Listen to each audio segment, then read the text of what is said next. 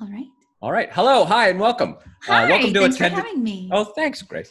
Um, my name is Dr. Sam Hamilton. Today I'm joined by Dr. Grace Martin. Hello. Dr. Martin is an assistant professor of world languages and culture, the director of the FILA Seminar and Portfolio Program at Bridgewater College.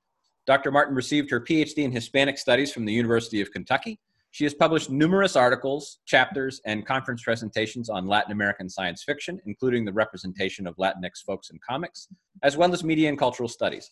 Grace, thanks so much for agreeing to join me today. Uh, you you teach, me. you draw, you ink, you're active and hilarious on social media, you play and record and produce your own music. My question for you is this Mhm. Why do you have to make the rest of us look so bad? that is not my intention at all. I think I just have too much energy and not enough time in the day. I feel like maybe there was a clerical error and I was supposed to be triplets, um, but I just came out one person that has too many things she wants to do and not enough time. So do you get into a different headspace depending on the different media that you work in? Like do you do you get sort of different benefits and different feelings when you're doing, you know, recording music versus when you're drawing versus when you're writing? I mean, I'm always interested about the about sort of uh, multiply uh, uh, uh, talented people um, when you transition from one media to another media. Does your does your mental headspace change? I it does a little bit. I think they all have something in common and it's like this sort of like pleasure that comes from using your creativity and they help me disconnect from the stress of day-to-day activities. So I have started in the past year or so uh, to take at least one hour every evening to uh, dedicate time to something creative. So it's not watching television, it's not entertainment, it's me going up to this room that I call my studio uh, to either play guitar for an hour and practice because I'm I'm mediocre at guitar. I enjoy it, but I have a lot to like learn and improve, or to sit down and start uh, drawing or painting something and just focus on that and disconnect from everything else. And so that part, uh, it kind of stays similar across uh, activities, but I feel differently when I'm working on music, when I'm writing a song, uh, from when I'm drawing. Uh, and I think that also has to do with like the senses that you use um, especially with drawing like i draw digitally but i also do traditional media. And there is something about traditional media like working with watercolors or even working with clay. We, this weekend my wife and i uh, started making magnets out of polymer clay. Oh, and just like awesome. kneading that it just felt so good. Like that feeling in your hands obviously you don't get that with music. And i have to be kind of like inspired. Um, so choosing which one I'm going to do depends on have I been listening to other people making music and feel fired up, or have I, have I been looking at art? I follow a few art tags on Instagram.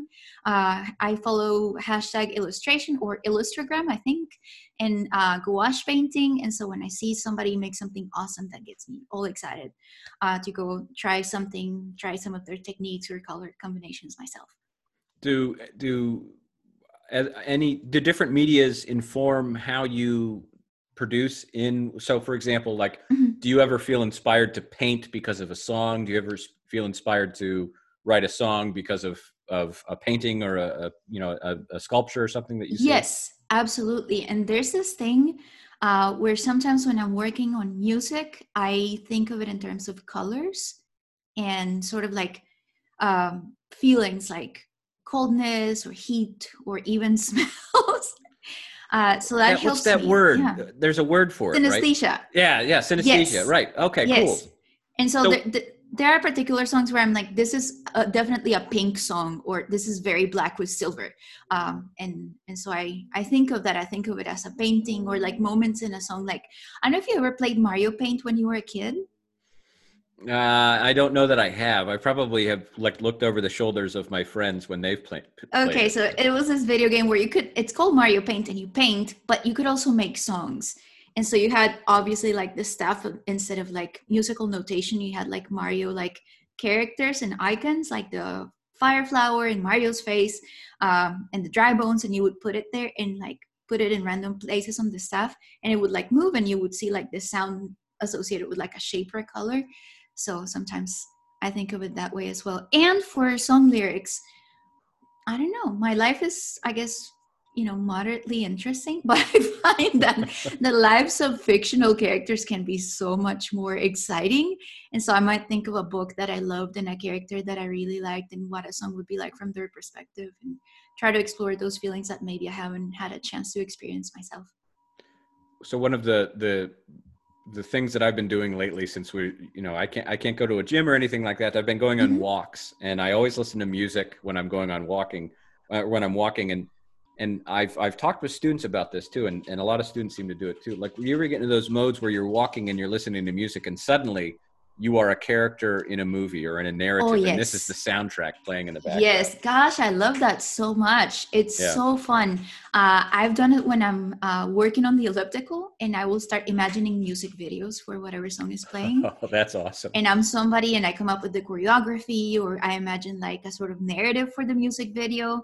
Uh, there's a lot of like uh, I don't know, I end up going for like an action movie or something really conceptual and artistic. And I imagine like paint exploding and colors and like this whole ensemble of dancers. And I'm like, yeah, maybe someday we'll be able to afford that. Uh, no, I think that'd be great. I think it reminds me of um, the the band OK Go did one of mm-hmm. those music videos where they were on treadmills. Yes, yeah? you seen that? I, yeah. Yeah, I think I wouldn't attempt that, but I always tend to gravitate toward like the conceptualism of Lady Gaga. Oh, nice. All right. Yes, yeah. good. Mm-hmm. That's awesome. I was talking with um, Nikki Yerkeba in, in mm-hmm. uh, the English department, and we were trying to come up with um, a soundtrack for what's been going on, and that it, it inspired me to sort of put it out to to you know my friends on on Facebook and whatnot. But I mean, that's that, that it's. I love that as just an exercise, and I think there is sort of a synesthesia quality to it, like trying to pull in music to define some other aspect of you know either a book or you know some type of vi- visual display a piece of art or you know shared experiences. Um, but yeah that so i i i'm see this is this is why i have these conversations because i love learning these things about people. So now i'm, I'm going to see you on campus. I'm going to look out my window and you're going to be walking across campus and i'm going to think i wonder wonder if she's got a soundtrack song playing in her head right now. So yeah. In uh I don't listen to music a whole lot on campus when I'm out, but sometimes if I am in Flory where my office is and I teach in McKinney, occasionally I will throw on a song to kind of get myself hyped up for teaching. And it tends to be something like really high energy, like a BTS bop.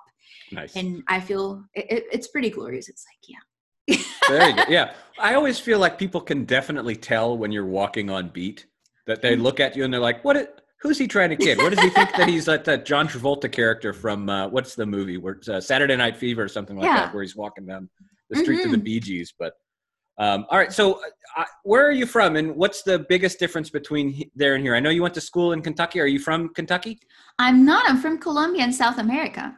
Okay, cool. Yeah. So I lived there until I was 16, and then I uh, that's when school ended for me, by the way. School ends a year earlier in Colombia, but I just have to say for all students that may be watching this, it is so much more intense than it is here. Wow. Um, I was kind of burnt out. Um, and I always had wanted to move to the United States. Like I loved American culture growing up. Uh, we had a lot of uh, music and television and movies from here that we could access from Colombia very easily, like at the movie theaters. They played them on our TV channels. So I grew up uh, in the 90s with Full House and Fresh Prince and the Rugrats and all of the cartoons and movies, everything Disney, uh, right? The X Men. And so I just kept thinking, I, the, the lifestyle there just seems like fun, like people are really open minded and, um, I just wanted to like move here and see what it was like in person. And so I told my parents I want to go away. And I don't know how they were super supportive, mm. uh, and they helped me out and they found me um, um, a school uh, where I could do my senior year, the one that doesn't exist in Colombia. We finished in 11th grade. So mm-hmm. I was like, okay, well, it might be kind of intense to go straight from here to college at 16 in another country. What if I go to high school for that extra year as a an adaptation period and then I find a college, maybe a scholarship or uh, something in the meantime and get more used to it. So that's what I did. I moved alone, went to high school to a private Catholic high school in Maysville, Kentucky for a year. And um, then I went on to Morehead State uh, where I did my undergrad, and then I continued with a combined master's PhD at the University of Kentucky. And then when I ran out of school, then I just had to get a job. yeah, yeah, yeah. But but yeah, I just moved because I thought the culture was cool. Uh, I had taught myself English, and I just wanted to use it. I just wanted to go out and try it, and it, yeah, it was quite an adventure. well, that's awesome. So I'm mm. now I'm trying to because we we uh, we probably have a lot of the same. Um, like cultural touchstones in terms of of pop media and and, and you know cartoons and whatnot. Yeah. So rather than the the who would win in a fight, uh, abominable snowman and T Rex question, let me try to. So, are you uh, have you watched the the show Gargoyles? I remember Gargoyles when it was on. I didn't watch it though. Okay, so but you have watched X Men. Oh yes. Right. Uh, what about Batman the animated series? Mm, I'm familiar enough that I could probably okay so I'll give you one from from from uh, uh, Marvel DC canon. Then, okay. who would win in a fight? And All this right. fight actually happened. Who would win in a fight? Uh, Captain America or Batman? All right.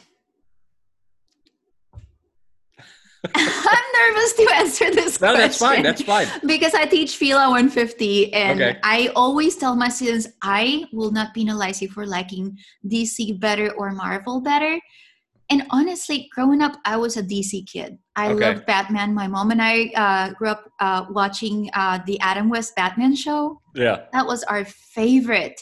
Uh, and so i had a, a, lot of love for campy batman right? Yeah, and right. i loved the dark knight movies when they were coming out. But honestly i think captain america would win. Yeah. Only because he has a physical, kind of unfair physical advantage with the super serum. Yep. Uh, and he has that vibranium shield, so I think Batman can come up with all kinds of gadgets, and he's still going to be able to block him. Have you? But seen- also, I feel like Captain American is too much of a goody goody. So if Batman decides to play dirty, Batman might win. Well, see, that's actually exactly what happened in the. I forget what it. Have you seen the, the comic where they fight each other? No, I haven't. So it was a it was a the D, big DC Marvel crossover, and I think it probably happened like uh, late mid to late 90s and mm-hmm. it was when both companies were it was before you know any of the movies or anything like that obviously yeah. but both companies were struggling and they came up with this big uh, you know this big crossover over event and they wrote it into the comics and it was it was called amalgam comics and and they paired off different heroes and villains from the different universes against each other and captain america ended up fighting batman and batman took the fight into the sewers and mm. was able to through treachery yes. Beat captain america but they also respected each other and then they became the leaders for figuring out why their universes had crossed over. And so it, it ended up being that they were working together but uh, they had hulk versus superman um, that one, oh my gosh, yes. I'm gonna have to go back and find those. They're probably on Comixology. They are, yeah, they are okay. online now. So, um, but yeah, they are. Uh, it was, I mean, they're, they're, it's pretty good. But then Oh, and here's the here's the here's the best part about that comic series is then they actually had a, a limited release where both of the universes combined and the different characters morphed with another character and they oh became oh amalgam comics. So yes. Batman mixed with Wolverine. And I forget what he was he was called like Dark Claw or something like that. Yeah. And his enemy so was cool. Sabretooth mixed with the Joker and his, and oh, I think no. it was called the hyena or the jackal or something like oh, that. Oh yeah. Anyway, yeah. So it was it was a, it's a good. I mean, it's ridiculous. It's not it's not canon, so to speak. Yeah. But oh, cool. Oh, but you're giving me so many great ideas for Fila 150 Fall 2020. I think oh, I'm gonna have to oh, assign Excellent. these. Uh, and usually, I give my students at least two creative assignments where they design superheroes or come up with scenarios for existing ones. And I think the amalgam idea is brilliant. What would your your uh, your continuing with the superhero conversation thread? What would your your superpower be? What would be the, your preferred superpower if you had to if you had to come up with one? For me, I've always been drawn to telekinesis and mental powers, but at the same time, I feel like if it were a power to enhance current me, I would go for a physical one because I'm so wimpy. so I had a student one time get the, the most provocative answer I've ever gotten to that. You know, I get flights and power of invisibility or telekinesis um, or te- telepathy. You know, they yeah. want to control minds. But the one she said, I want to be able to unlock anything. And I that thought, an interesting, interesting. One. And and yeah. she said, and and I'm very very specific about my the language here. I want to unlock anything. Not like I want to unlock any door, Yeah. anything that is locked. I want to be able to unlock. And then everyone in the class started thinking about it. We're like, so like if somebody's like you can unlock somebody's heart, you can Yeah. unlock the mysteries of the universe, you know, so on and so forth. Could unlock like, a "Yeah, exactly." phone, a computer. right. Well, and then, then those things. things too. Yeah, of right. course. Cool. Uh, all right. So, what's an album that you think everybody should listen to? What do you? Uh, I have several picks right now. I'm gonna go with my most recent one. It is the album "Womb" by Purity Ring. It is Okay. amazing from beginning to end. nice. Uh, but notable mentions: uh, "Golden Hour" by Kacey Musgraves is wonderful. Uh, it deserved the Grammys it won, uh, and also "When We All Fall Asleep, Where Do We Go" by Billie Eilish. I absolutely love everything Billie does. yeah. I mean, so did Kacey just released something recently too that wasn't that album, right? Or no? Am I thinking? Am I confu- conflating her with somebody else? Uh, Fiona Apple, maybe. no, that was we. No, yeah, that, that one. I've listened to that one. Yeah. Um, but yeah, so that that's a- I love those recommendations. Um, and definitely, I'll I'll I'll throw a second behind the uh, when we go to sleep. Where do we go? Or where I forget the whole full title, but that's a great album. Um, yeah. and it was one of those albums where my students recommended it before I had you know really entered my radar, and I was I was like resistant. It was Mhm. it was Billie Eilish and Lizzo. Students recommended both of them, and I'm like, yeah. all right, oh, all right, I'll give them a shot. too. Yeah, and they're just they're amazing. So it- and for different reasons, but yeah, Yes. cool.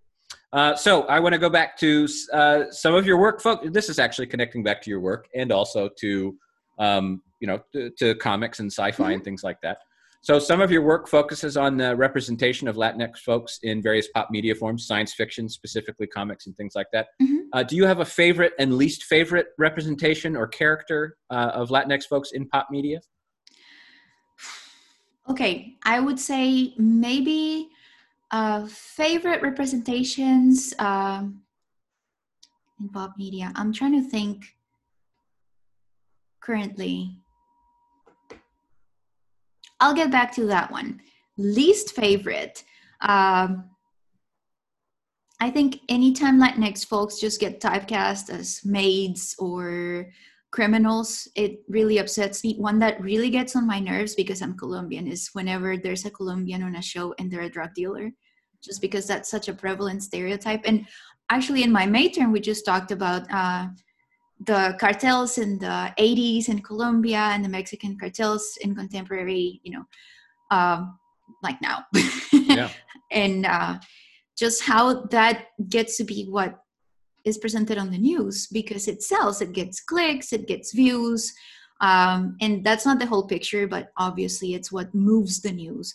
And then it leaves people with the image that that's all the Latinx community is, which is very far from the truth, from reality, from the complexity of it. Uh, so that upsets me. Uh, in terms of representations, like I don't I don't look at a specific character uh, per se in my studies. Uh, with science fiction, I work mostly with robots, cyborgs, and how they sort of represent what we look for as humans or the questions that we're trying to answer. Um, and then with Latinx representation in contemporary media, I'm always looking for uh, complex, complex characters that break stereotypes, that challenge uh, reductive notions. So any character that is unexpected or that takes an old trope and just turns it upside down and breaks it apart and like blows your mind. That's yeah. I Have I mean I because you've written about um speak to to talk to the idea of a of a Mhm. of a character that sort of blows an old trope up or or at least challenges a, a former representation. You've written about Miles Morales, right?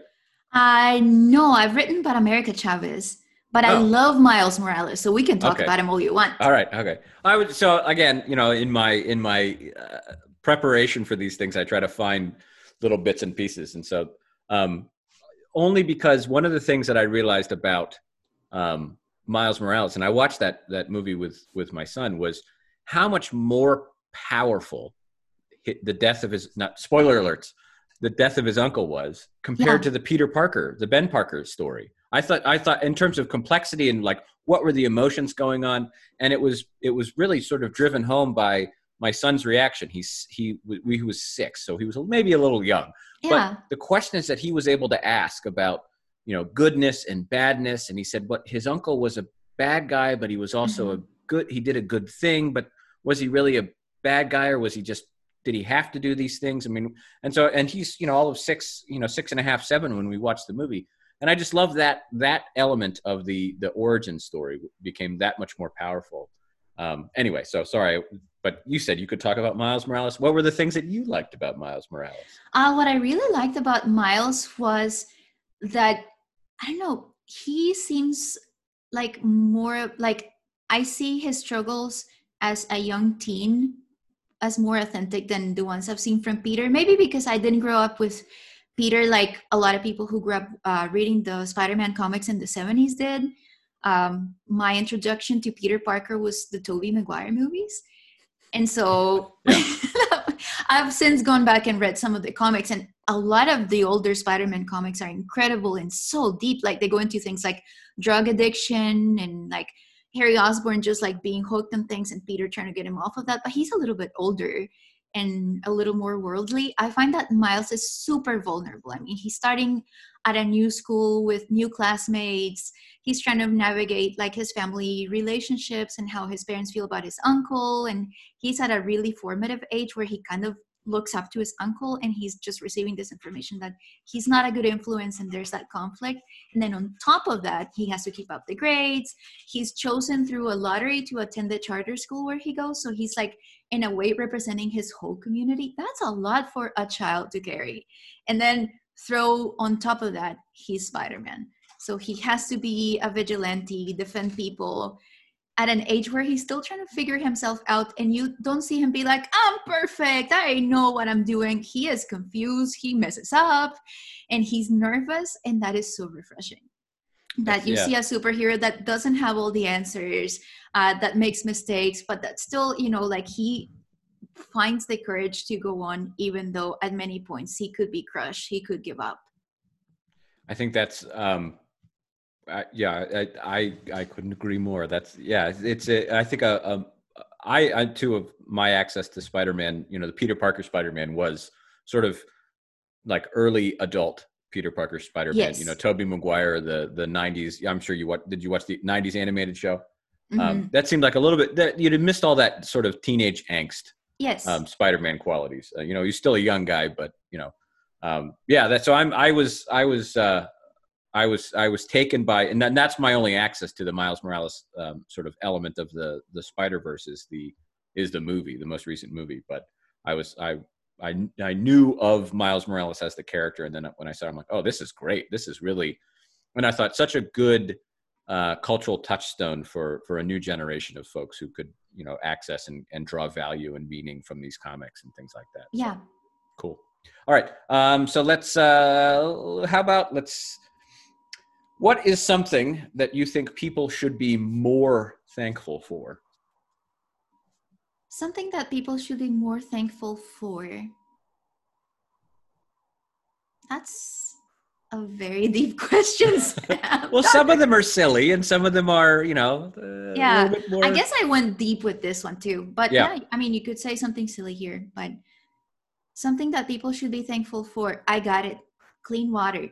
Not everybody has it, and we have plentiful access to it in our country, except for many areas. I mean, like it, we can't Right. take it for granted in the United States. I mean, let's let's check in with Flint, Michigan, and see how they're doing with their water and how that has been yeah, right. addressed and how that has been solved.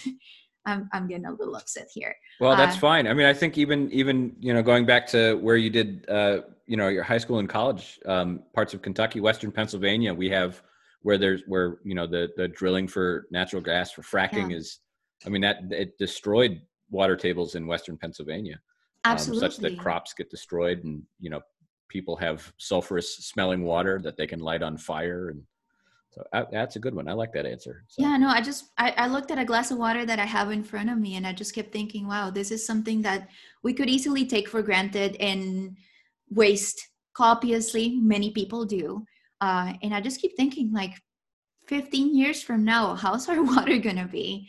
Uh, how much of it will we have? Will we have to pay more for it? It's just it's something that I couldn't live without. I need to stay hydrated. Um, I have a lot of anxiety, and I find that staying hydrated helps tremendously. with my anxiety. It's, uh, And- I mean, yeah. with with the boys, with my my two sons. I mean, it's it's amazing how like they'll be cranky, and and Mhm. I'll be like, what what is bothering them? I don't understand. And, and my wife is like, um, they're thirsty. They haven't. Yeah. I haven't seen them drink anything all day. And you give them a little water, and they're like, ah, okay. I don't have a headache anymore. So Yes. So- So. we should be more thankful for it and we should protect the resource better and we should ensure that everyone can access it. awesome. Fight for that. Mhm. All right, that's I like that question. So okay, your turn. You asked me a question. Okay. Uh, I want to ask you about your tattoos. Oh, okay. Yes, I Um, love tattoos. I don't currently have one. I'll show you something. This might be fun for the students. Some of them may have seen this and may have seen it disappear. It is a temporary tattoo. Oh, cool. I I have bought this one multiple times and just love it. It's a lavender plant, um, but I haven't yet taken the plunge and gotten a permanent one. Uh, so I wanted to ask you, how many do you have? Uh, which ones are your favorites? And uh, I don't know, what was your most interesting experience getting one? Uh, so I have three. Um, I have this one on my forearm, this one on my arm, and then this one. Um, this is the first one that I got. This is the the Hamilton family crest. Oh, nice. So uh, Hamilton's a, a Scottish surname, um, and uh, you know, sort of families from from the lowlands to the highlands in Scotland have the sort of equivalent of a, a coat of arms, but it's just a family name crest. And the the word there, which is is you can't read anymore, is through. Mhm. But the idea is that uh, there were there's there's royal lineage to the Hamilton family name, um, and though it has has gone through many different attempts to end it, you know, so various wars in the lowlands and the highlands and whatnot, the the family has has gone through it all, right? So it's a family tree that's growing through a saw, trying to cut it down. And I actually, that would probably be the most interesting story. Mhm. So I'll come back to it. Um, Okay. This one is uh, Greek. It says uh, Mhm. pathei mathos. It's Mhm. from the Oresteia, um, which, as I understand it, now this could be one of those things where somebody gets a foreign language tattooed on their body and they they mistranslate it. But my understanding is that it, that it means learning by going through something or s- through suffering learning. oh, that's Um, wonderful. and I got that. Uh, it was a saying that I, I picked up when I was a freshman in college, and I always Mhm. loved it. Um, but uh, you know, I, I was sort of a newly minted high school teacher, and I was teaching, and I was having a rough go of a couple of things. I worked in a couple of bad schools, had a couple of bad colleagues, and and I I I sort of keyed my mind towards that. You know, this is um, you're going through something, and how do you gonna how are you gonna learn through this this suffering? So I got that as a reminder that anytime something rough happens, you can you can learn something from it. Mhm. Um, and then the this last one is um, their dogs sort of going around, uh, biting Oh, each other's back legs, biting each other's butts, and it's a design that comes from the Book of Kells, uh, which is a uh, an old sort of illuminated manuscript. And this this version of it actually comes from a drawing in my office uh, on my wall. I have, a, if you've seen a drum, I have a, it's called a bodhrán. It's a Mhm. traditional Irish Scottish drum, um, and on it are these dogs, and the dro- dogs were illustrated on there by my dad. And so Oh, my is so dad passed away Mhm. maybe what year is it? Four years ago. Yeah. And so when he passed away, I got that as a way of remembering him. Um, so that's you know that's as oftentimes tattoos are they're you know ways of remembering Yeah. somebody. I got this tattoo. Mm-hmm. Uh, speaking of remembering things, I studied in uh, Edinburgh, Scotland, um, for Oh, a, a semester, and Yeah. so my memento was this tattoo, and I got it in Edinburgh, Scotland. Um, there's a big castle in the center of town, Mhm. and there's a below the castle is a place called uh, Cowgate, which is where if you've ever Walter Scott has a book called The Heart of the Midlothian that starts out with an execution that happens in the Cowgate. This is where they had executions. Um, and there's a street that goes from the high street down to the Cowgate. And on this, and it's like it's it's the street after which Diagon Alley in the Harry Potter Yes. series. Mhm. So that's it. This is the street after which Diagon Alley was modeled. Um, and so there was a little tattoo parlor, sort of literally in the shadow of this castle in Edinburgh, Oh, Scotland. wow. And as I was walking down this Diagon Alley style street, I looked at the tattoo parlor and I knew that I wanted to get a tattoo. So I walked in and um, and this was the tattoo that I got to remember my my time studying in Scotland. So, but yeah, so that those are the three that I had. uh, or that I have, and and you know, I know a lot of people when they get one, they want another, and then they want another, and then yeah, they, that's what I've heard too. So I I I honestly just wanted that one, and then after I got that, I didn't really want another tattoo, and I'm like, and then life happened, and then I wanted this one, and then Of I didn't want another one, and then life And then- happened again. So it wasn't like I didn't become addicted to the to the tattoos. Mhm. It was I became addicted to remembering the things that the tattoos came to signify. Yes. So important moments, big historical, personal moments. Yeah, milestone tattoos. Yeah, and so I've actually I've talked with a, a student of mine um, who was who I use these various diagrams in my professional writing classes, and he he Yeah. sent me a text message. He just graduated. He sent me a text message, and he said, "What did that that symbol look like in our class? I'm designing a sleeve for myself, and I was thinking about That's awesome. incorporating it. And I'm like, holy shit, Yeah, I'm going to be, I, you know, something that I came up with is going to be somebody's tattoo. That's awesome. So that is anyway. super cool. Yeah. Congrats. well, yeah, I know this is one of my life. I'm going to put this on my CV. So Do it. Do it. and I think so that that uh, um, what lavender you said. yes. So that that's a, that would be a good tattoo to get for realsies because uh, I mean there's a, a lavender farm in Harrisonburg, right? I think You've been so. to that lavender? Yeah. I have not been. I need to go. Uh, but I love lavender. I love the scent of lavender. Uh, for me, I think of it as a reminder to stay calm and to relax and to kind of like get myself out of like panic attacks or anxiety attacks, which I experience, and they're very painful. Uh, just thinking about it makes me feel uh, kind of yeah, I know. Um, but lavender, like I found that it's also helpful with. Uh, this is gonna get personal, but uh, I have a lot of uh, food allergies and sometimes digestive uh, symptoms. And uh, one time I had just this really bad stomach ache that wouldn't go away. I think I had gone to Colombia to visit my mom, and I came back, and somehow going back to American food was making me hurt. And I went to Bella Gelato, and they had their lavender sorbetto, and I had that, and it made the stomach go away Oh, that's wonderful. it just calmed my stomach. So I was like, lavender is just great to me. Uh, so I wanna, I, wanna have it in my life, see it, remember to breathe in slow, stay calm. That's awesome. Yeah, well, you should definitely check out the farm then, because I know that Oh, it's yeah. it's this.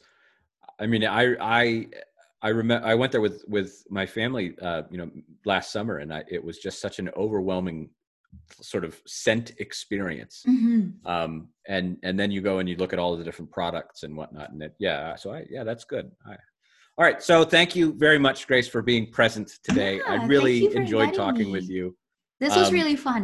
I agree, and I and I I'm looking forward to to different folks being able to to to learn about all of your multiple talents and whatnot. Uh, what parting words would you like to share with everybody?